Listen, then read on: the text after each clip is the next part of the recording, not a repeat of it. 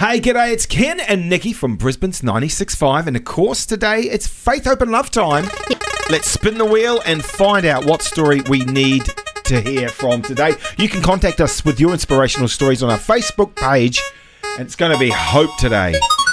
This might seem strange because this story starts with hope at an ATM machine. I'm not talking about, gee, I hope some money comes out. Yeah. For 11 year old Jack in the UK, he was messing around with the ATM and pressing a few buttons, and then all of a sudden, $700 popped out in front of him. Whoa. Okay, what do you do with that? How old is he? He's 11. 11. Let's think about this 11 year old boy given $700.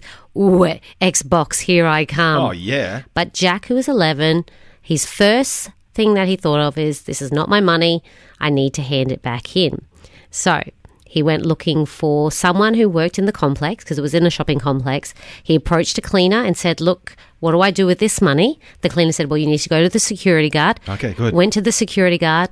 Uh, the security guard took it, obviously, and then Mum heard what had happened.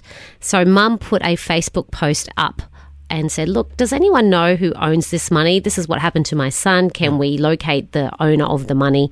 Well, how's this for for something just random? That person actually read the post and and said, "Yes, that's actually my money."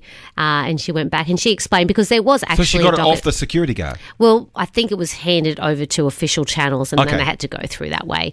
But yes, she did get the money back. She explained that she'd put in um, her, her PIN code and nothing came out. So it was obviously just a delayed, Wow. delayed thing. So 11 year old Jack being honest, that's great. Good man, that man. Then because of that Facebook page, someone said, well, let's, let's give Jack a reward because, you know, he's done the right thing. So they started a GoFundMe page. Within 24 hours, it had already received $700, which was about the same amount that he actually handed, Handed in. and this is the part where you take a step back. Jack just went, I don't need that money. Oh, I- Jack, come on, guy. Good um, on you. You just do it because it's the right thing to do. Come on, Good on you, Jack. 11 year old Jack. Good on you, Jack. So proud of you. Uh, and he said, you know, you just do the right thing.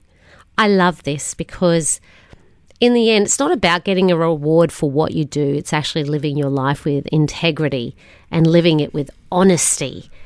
And you know what? Honesty and integrity are absolutely essential for success in life. So I can just imagine where Jack is going with this. Did Jack give the money back to the people? Who, who, Well- who GoFundMe page? Well, what that he did is it just got distributed back to them. Back to them. Yes. Yeah, so he gave it. it got, Yeah. go, give them back to them. Awesome, Jack. And I think, you know, if you want to be successful, that they are just instrumental, those two key things, no matter what area in your life, whether it's in business, even just just your day to day living, honesty, integrity are just so essential.